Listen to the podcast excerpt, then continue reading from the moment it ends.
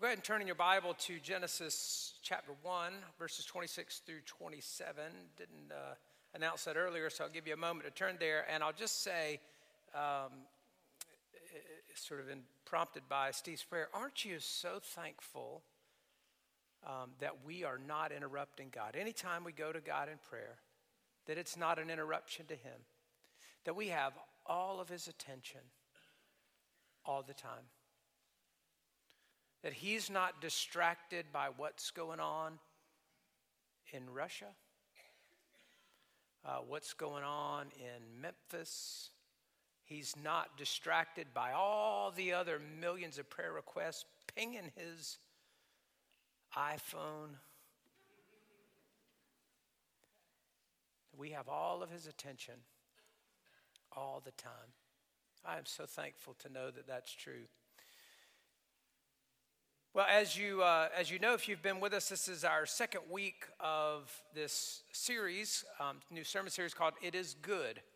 And so, uh, as I mentioned, we are, I am particularly interested in having us see the relevance of these themes to how we live together as a society. They, th- this certainly has relevance to you and me personally on an individual level.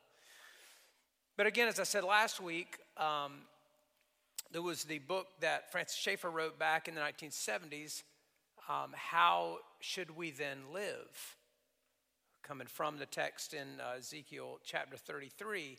And that's really the question I, I hope that we will bring to this study is, is how shall we live? How should we live? Everybody, every day is living as if some things are good and some things are bad.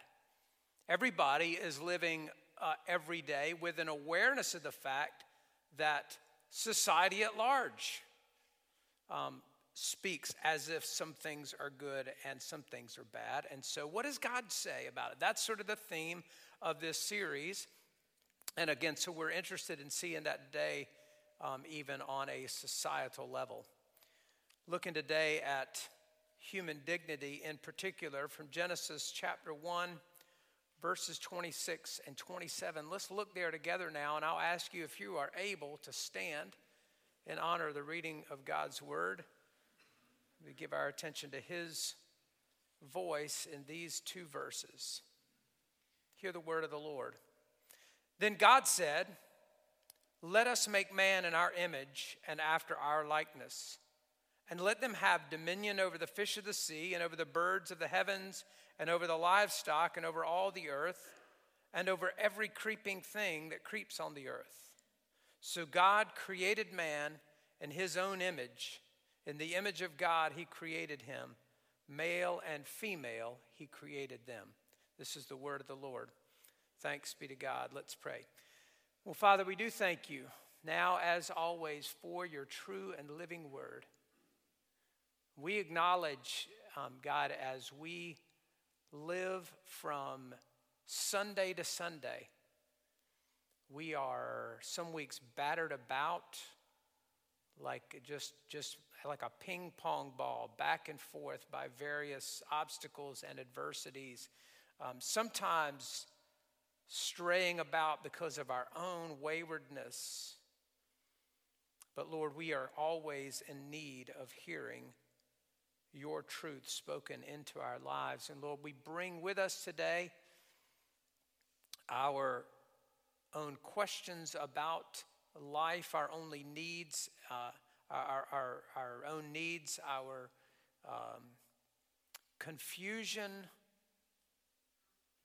our own wishes and desires, all of that we, we carry with us, and so we submit it to you and pray into all of that. As you know, we need to hear, Lord, that you would speak, O Lord, your word by your Spirit through your servant to your people for your glory. Lord, would you move me out of the way?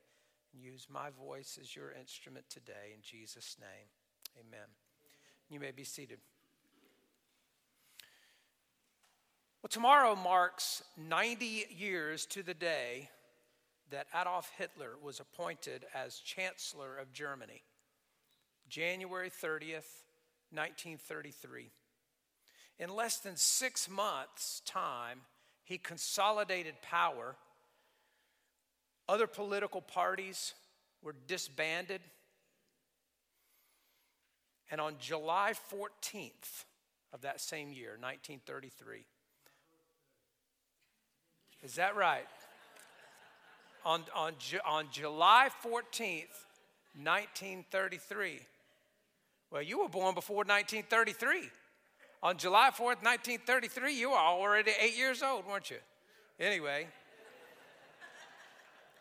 But on July fourth, nineteen thirty-three, as Gene was celebrating his birthday,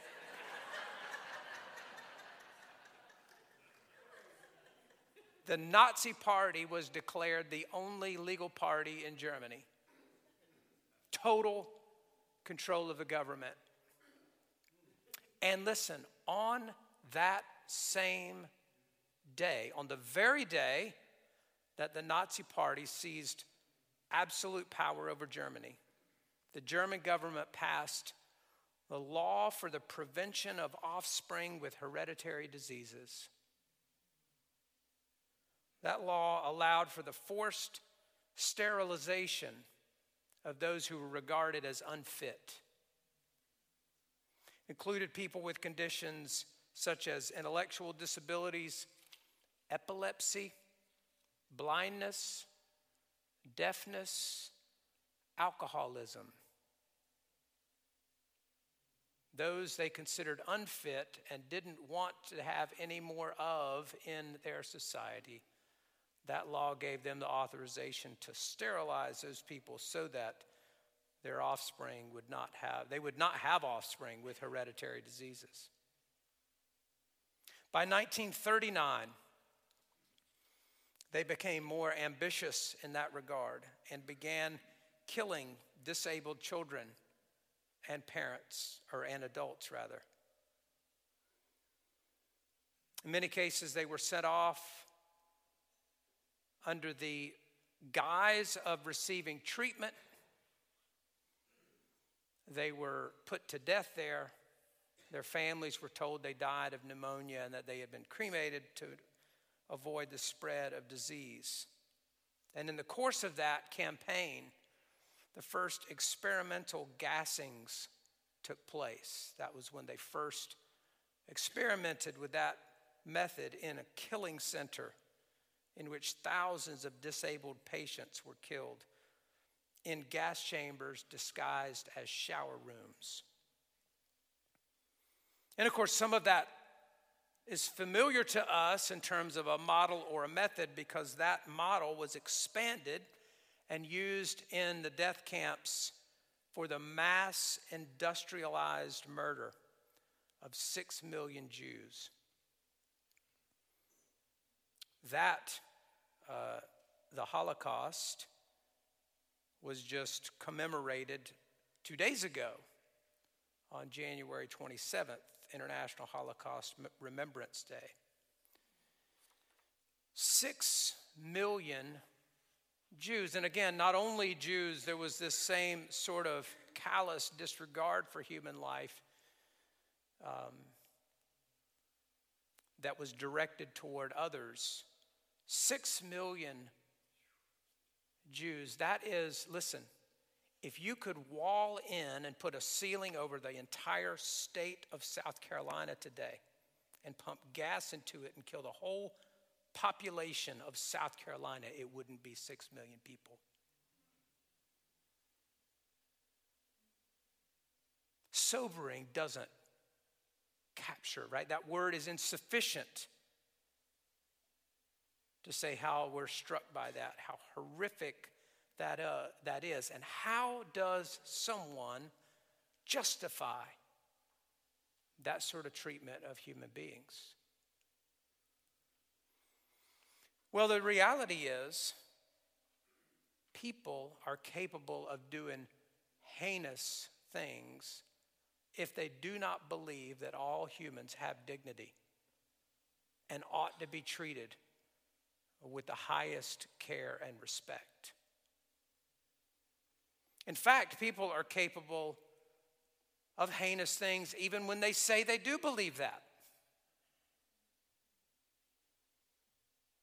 Some of the most stubborn persistent, wicked sins of man have to do with blatant disregard for the value of human life. But if we disregard any, uh, if we sort of dispense with any belief, any conviction that would um, have us ground a belief in human dignity, uh, it is certain that societies will eventually uh, descend into that sort of depravity. But for those who believe, as Genesis one says, that humans are created in the image of God, and not, not just profess it, by the way. We're going to maybe try to deal with this. It is not a matter of simply professing that it is true, but actually believing deep inside of ourselves that that's true. For those who believe that, we have ground justification. Uh, in fact, the, the imperative, I suppose, that we would treat people with great dignity and respect. This people, the Bible says, humans are made in the image of God. Well, what does that even mean? Maybe you've asked that question before. What does that, what does that even mean, that we're made in the image and likeness of God? Well, the, the Bible actually doesn't make that clear at all. I don't know if you've ever studied it enough to notice that, but it doesn't, it doesn't ever really say, here's what that means. Um, there are...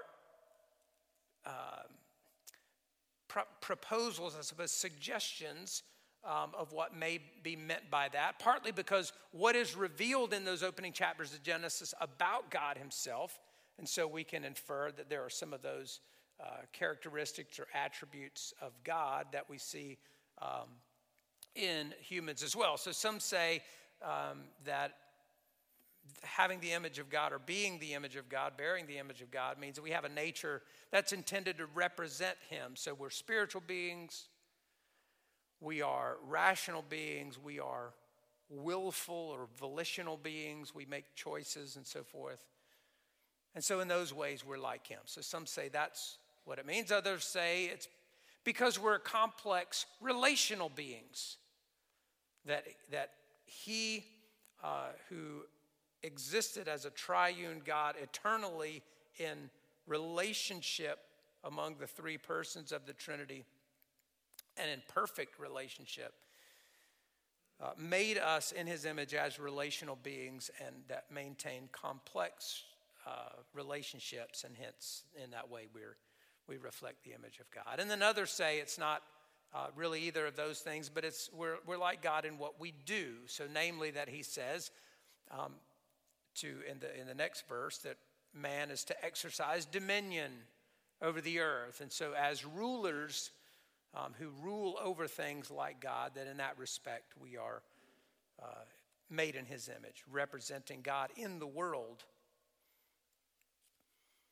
his presence or whatever, his ambassadors. Now, in some sense, it's It's probably a combination of those things. I mean, there is something, all, all of those things are true to a certain extent about God's uh, uh, nature or character um, reflected in the person of uh, mankind, or of each individual.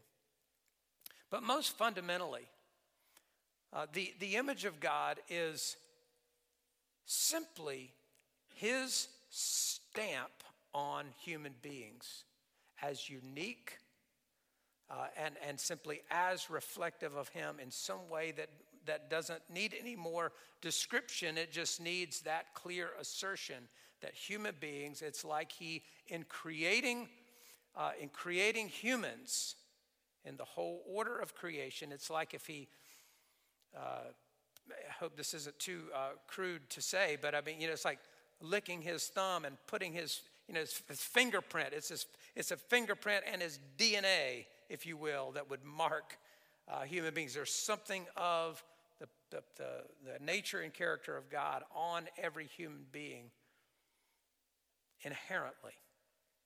In other words, it doesn't depend on what we do. It doesn't depend on what we're able to do.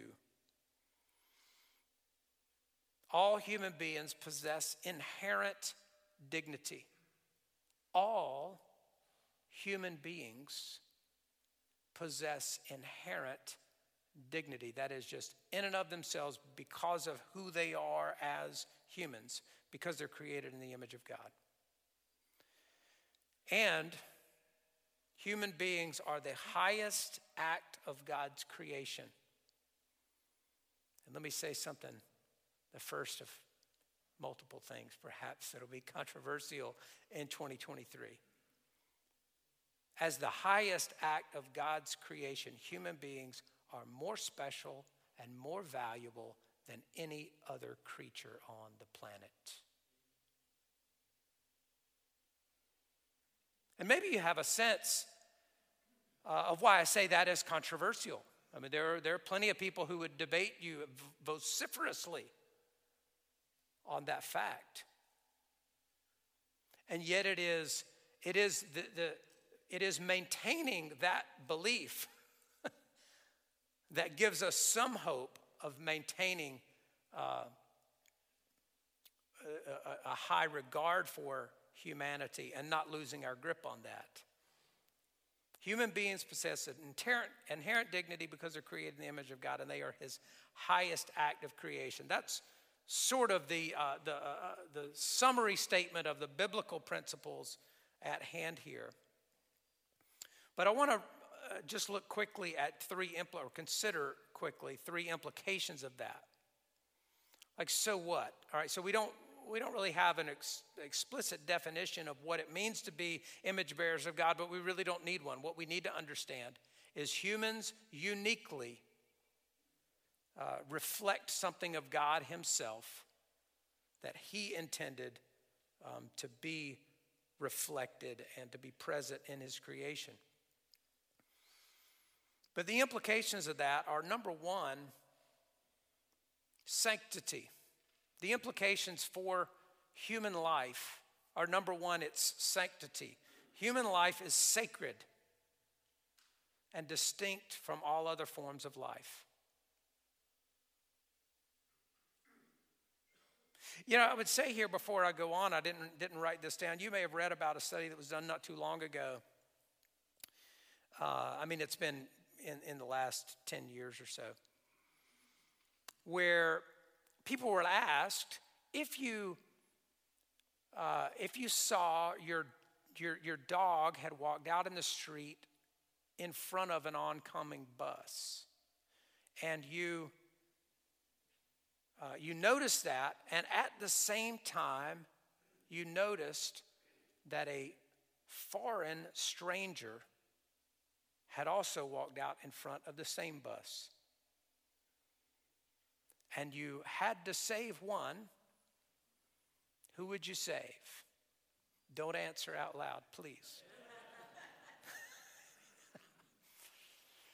I think if I if I read correctly, like forty percent of people said they would save their dog. So thankfully, the majority still said the human wins out. And I know the honest truth is all of you dog owners feel a little bit conflicted even when, as I ask the question. But I share that because, again, let's let's not, this can be so such familiar territory as evangelical Christians. We've heard this, we believe this, we assert this, et cetera. And, uh, and, and we can fail to appreciate the significance of this because in our culture, um, it is slipping. A, a high belief, a high regard for the dignity of human beings and the, the exceptional dignity of human beings, the unique dignity of human beings. It is slipping out of our grasp. And if it does, when it does, the, the consequences can be unimaginably tragic.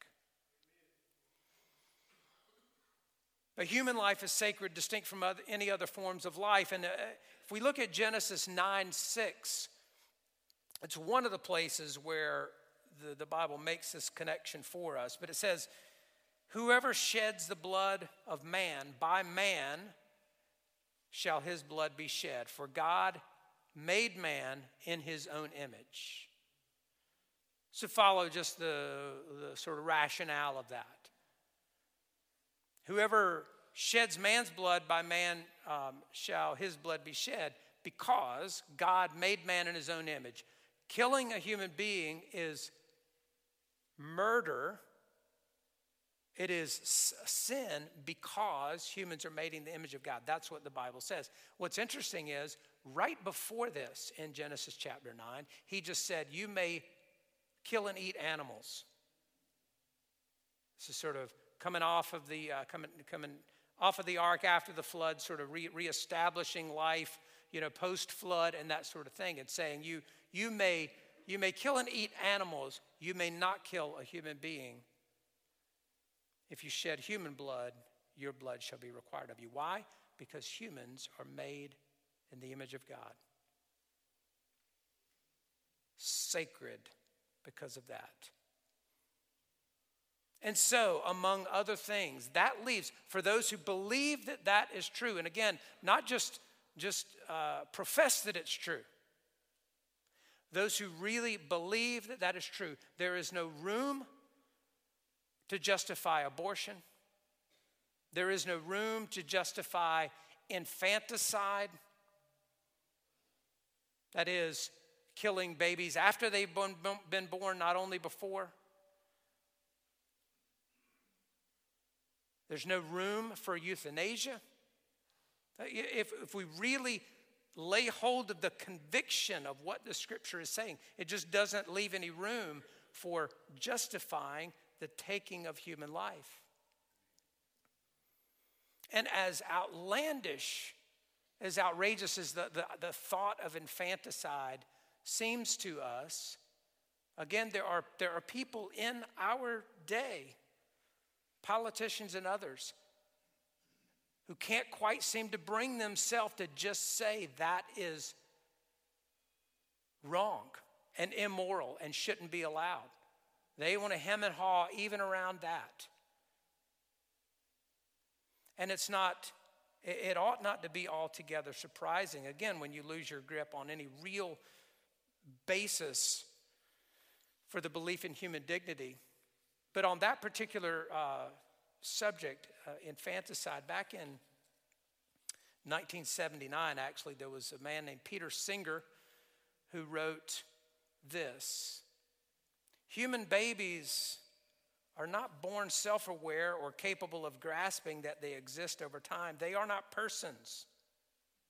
Therefore, the life of a newborn is less of less value than the life of a pig or a dog or a chimpanzee.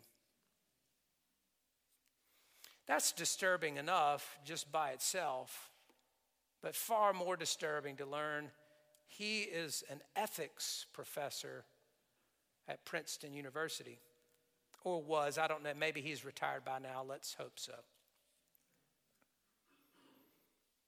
Now, teaching people who pay good money Uh, how to think about ethical issues. But there's no room. There is that just this belief, if it becomes a conviction down in our heart, there's no room for justifying abortion, infanticide, euthanasia, the taking of human life in any respect. And very often, that like again, that's familiar territory among evangelicals. When we talk about the sanctity of human life, when we talk about Genesis one, twenty-six and twenty-seven, that's where we go, and that's usually as far as we go. But that's not as far as the implications of this go. Because not only does it have the implication of the sanctity of life, but also the unity of life, or solidarity, we might say. That is, that God uh, created one human race, every human being, regardless of um, color, nationality, um, you know, ethnicity, et cetera. Right on, uh, everything you could name that distinguishes people. We're all part of one human race and unified in that respect. And so there's no room there for racism, xenophobia, ethnic strife, and so forth. And yet, racism and xenophobia and ethnic strife are some of the absolutely most persistent sins in the heart of man. Have you noticed that? I, I mean, just, it, it, it is just, it's seemingly impossible for us to walk away from that. When, when anytime man thinks uh, it, it, that we've solved that problem, uh, be careful. I, I'm trying to think of, uh, there's, a, there's a scripture sort of rattling around in my, my mind. Maybe I'll come up um, with it in just a minute. But when you, uh, you know, when you think you stand, take heed lest you fall. That's that uh, verse that you may think. Think of. And this happens over and over and over again. I mean, it is sinister stuff. We see some of the worst, some of the ugliest expressions of human sin uh, poured out in the way of racism and xenophobia. Xenophobia, of course, really just means fear of the foreigner, but you, you see that in places. It's uh, particularly in places where Um, you, you have mostly in a country one single nationality that lives there. So if anybody comes in from outside, you know, he's a stranger, and noticeably so, and um, made to know that he's a stranger in some cases and very unwelcome. But there's no room for that. There is no room for that if we understand what it means that we are made in the image of God. And one of the things I think that would be uh, helpful for us to come away with in the course of this whole series is that the work of Jesus Christ ought to be understood in light of what God did in the beginning, because he created a good world that fell into disrepair because of sin, and Jesus came to pay the penalty for all the sin that caused that uh, to be lost and broken, and to redeem it and restore it. So that is, we look in the beginning in the first two chapters of Genesis, and we get some sense of what it is that God intends to do in the end. It's not like a copy-paste scenario, but it is the good world that he made in creation is the good world that he's going to restore in the end. And so we see in the work of Jesus, uh, his it, the very sacrifice of his own life is an acknowledgement of the sanctity of human life, because he died for humans only. He didn't die for your beloved pet. Your beloved pet didn't owe a sin debt either. You see, he, he died for human beings. And also, he died in order to restore the unity of human beings. It says in Ephesians two fourteen, he himself is our peace, who has made us both one and has broken down in his flesh the dividing wall of hostility. When he says he's made us both one, he's speaking of Jew and Greek, Jew and Gentile, Jews and non-Jews there is what he's speaking of. And we read this over and over in the New Testament, right? Not only uh, to the Jews first, but also to the to the Greek. He'll use that phrase over and over again, that he came not only to restore the Jewish people to God, but people from all of creation, every nation, tribe, and tongue. That is part of what Jesus came to do, was to restore the unity of man. And then third, the other, the, the third implication of that is compassion. Sanctity, unity, compassion. And that is, if we really believe every single person bears the stamp of God on them, then it, it, it demands that we treat people with sincere care uh, for those in, in, in need of any sort, that we care for people and about people without any sense of superiority. There's no room for mockery of people, which we are quite gifted at doing. There's no room for mistreatment of people. It demands, if we really believe it, if we really understand it, it demands that we are compassionate toward other people. Because we who are commanded to love God are commanded to love people who are made in the image of God. And that's really what James three, eight through ten gets at, where he's speaking of the power of the tongue. And he says, no, no human being can tame the tongue. It's a restless evil full of deadly poison. With it we bless our Lord and Father, and with it we curse people who are made in the likeness of God. From the same mouth come blessing and cursing. My brothers, these things ought not to be so.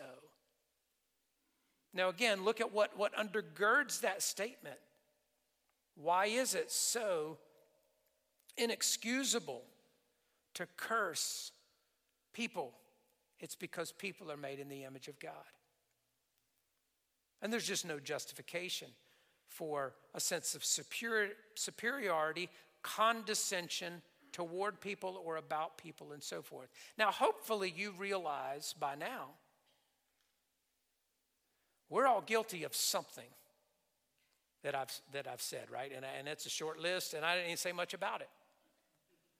And you, and you recognize, again, how, uh, how much these sorts of sins against humanity, they have a grip on us.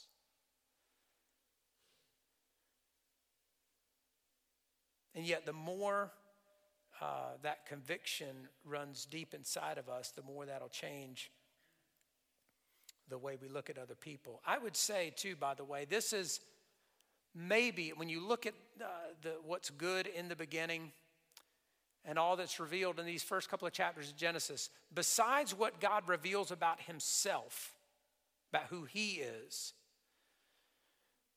and uh, and what he's worthy of in terms of our worship, besides that, perhaps the single most important truth that is stated in uh, Genesis one and two would be this one right here. The most critical, one way or the other, for us to believe is that humans are created in the image of God and intrinsically valuable because of that. Let me... Uh, put feet on this just a little bit. Again, coming back to not even primarily the implications this has for you and me personally, but the, but the implications it has as a society. Because I think people in the West, that is, again, uh, in you know Europe and America and so on, people in the West kind of just uh, live, talk as if this is just a given. That people are just worthy of human dignity and that we're going to treat them that way and so forth. And it, it is not given. And I mentioned Hitler and the Holocaust um, at the outset. I could have added to that the, the horror of mass starvations and murders that occurred under Soviet communism in the same period of time, that occurred in, under Chinese communism in the decades that followed, and the deaths that occurred in the twentieth century under communism dwarfed uh, the deaths under Nazism. Men are not only capable of doing horrible things, but are inclined to do so, unless they are regulated by a belief in the inherent dignity of every human being. Again, independent of age, race, sex, ability, wealth, or whatever category. You know, we in America have, have sort of had this embedded in our system of law and our foundations in the Declaration of Independence, although not stated in exactly that language, but you know the creed, as it were, in the uh, in the Declaration of Independence that says that all men are created equal and are endowed by their Creator with certain unalienable rights, that among these are life, liberty, and the pursuit of happiness, et cetera. But in other words, we have said in our Declaration of Independence, uh, we have stated this belief that all men are created equal and endowed by their Creator with certain unalienable rights. And one of the one, one of the challenges that faces us immediately right now in the present in our culture is that we want to go on affirming that all men are created equal while denying that men are created at all.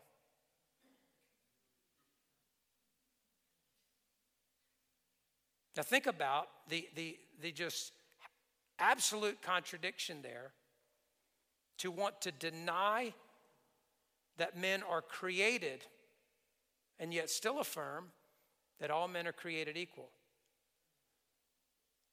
Now, the good news for us is that people are quite capable of living with their contradictions for a long time. And we all do it. The bad news is we are not capable of living with them forever, and they will catch up with us. But it's one of the reasons I mentioned in my newsletter article this week about the, the U N's uh, Declaration of Universal Human Rights, or Universal Declaration of Human Rights. I can't remember in which order that goes. But that was adopted in nineteen forty-eight originally, after uh, World War Two, when the whole West, really the whole world, was just ready for peace, right? I mean, just sick of the atrocities, living right in the in the immediate aftermath, sort of almost still being able to smell death when the U N was formed and they began laying down those foundations. And uh, enumerate human rights that most all the way down the line, we would we would agree with most of all of those things. But the question I pose is, uh, why do they believe that? Because it's not grounded in any biblical truth, any belief about the, the inherent uh, worth of the human being. They just assert that these things are true about human dignity. And if the U N just has the power to assert those things, do they also have the authority to exert, to assert other things? And that other rights are universal, and that everybody else must accept them, and that the whole international community must enforce them. Well, they're actually already doing that. I mean, the U N, uh, in, their, in what they've written uh, themselves and a kind of what their ambitions are in the coming decades, are already doing that. Maybe that'll come back up in another sermon here a little later. But it is not a given. In other words, they they uh, they asserted that in nineteen forty-eight in in a, on a continent or a couple of continents in which that was widely accepted, that that humans have Uh, dignity inherently. Stated as if it is a given, it is not a given.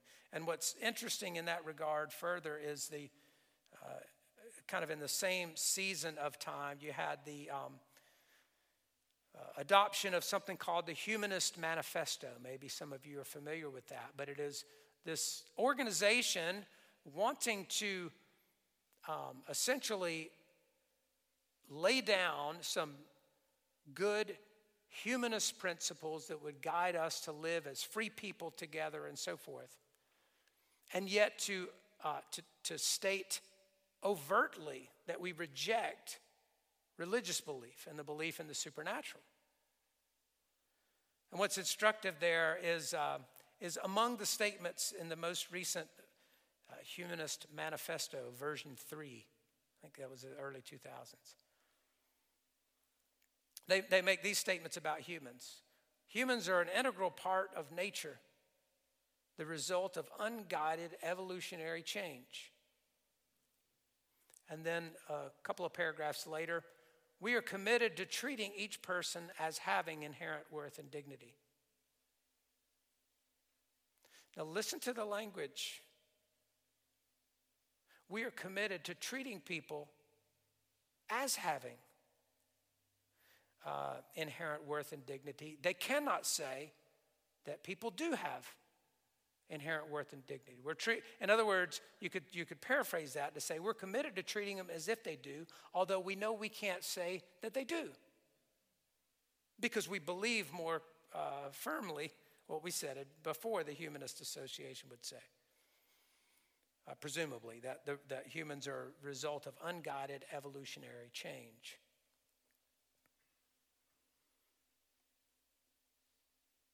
That is to say, ideas have consequences, and I hope, I hope you're following uh, the, the, the chain of thought here, um, because our beliefs always catch up with us. And as a society, more and more people are uh, becoming aggressive about assertions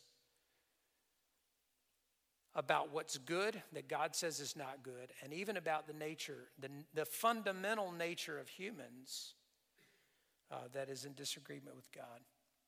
Let me, let me maybe offer just a couple other thoughts in that regard, or some sort of citations,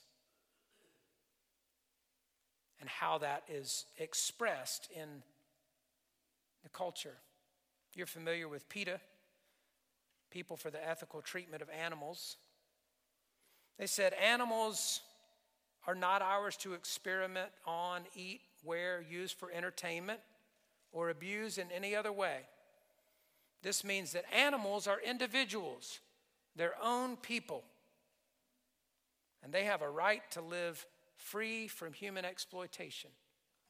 Again, there's plenty, I think we ought to, as Christians, plenty we ought to agree with about the ethical treatment of animals. There's biblical uh, truth that is stated that would, would urge us to do the same. We would not say, however, that animals are their own people. And uh, the president of PETA, or at least I don't know if she's currently president, former president perhaps, said animals, humans, all really the same thing. A rat is a pig, is a dog, is a boy.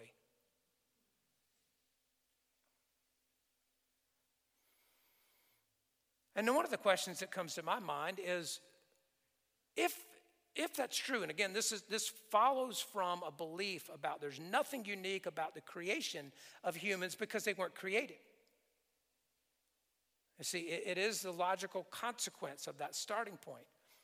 But I wonder, why only animals, for that matter? Why only the pe- people for the ethical treatment of animals? Why not people for the ethical treatment of mold or barnacles or, or yeah, anything else that's living, right? Why, like, why stop at animals? In other words, that doesn't really even make any sense. But those ideas do have consequences. And uh, I, I think you're aware of the fact that, that this belief that animals and humans are essentially equal to each other, that is a, that is a growing belief in our culture. And I don't know how well t- tuned into that you are, but I'm just saying there is... There is danger, Will Robinson, that lies at the end of that thought process. If you start with that belief, it will lead to disastrous places. And we could drive right down the road to Carolina Beach, or we could drive to Wrightsville Beach and be reminded that there is more protection for unborn sea turtles than there is for unborn babies, human babies. Greater protection for unborn sea turtles than there is for humans, unborn humans.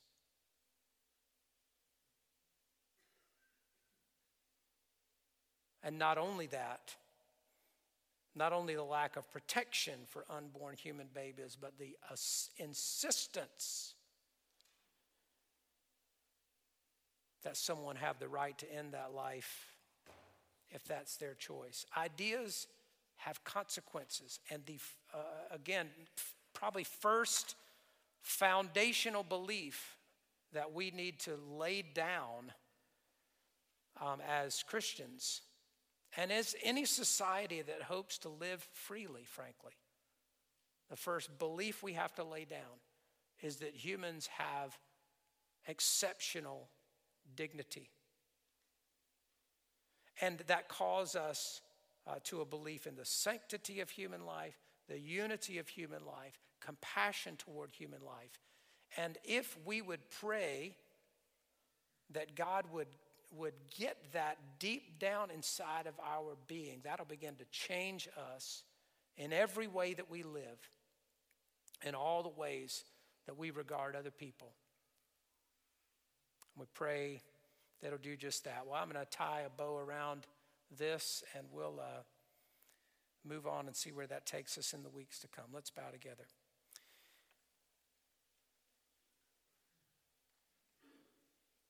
Well, Lord, as we've already said today, you are great and you are good.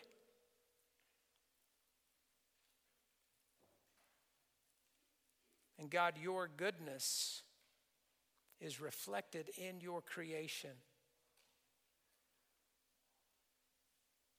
And first and foremost, in the goodness of humanity created in your image. And Lord, I pray, I do pray for us,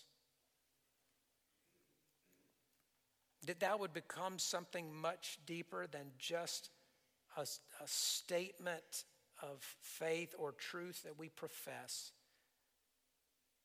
but that it would really become a deep conviction. Because we do confess, Lord, we have failed terribly as individuals, as the people of God, as uh, as a country, at every level, Lord. We have failed to actually live up to what we claim to believe about people.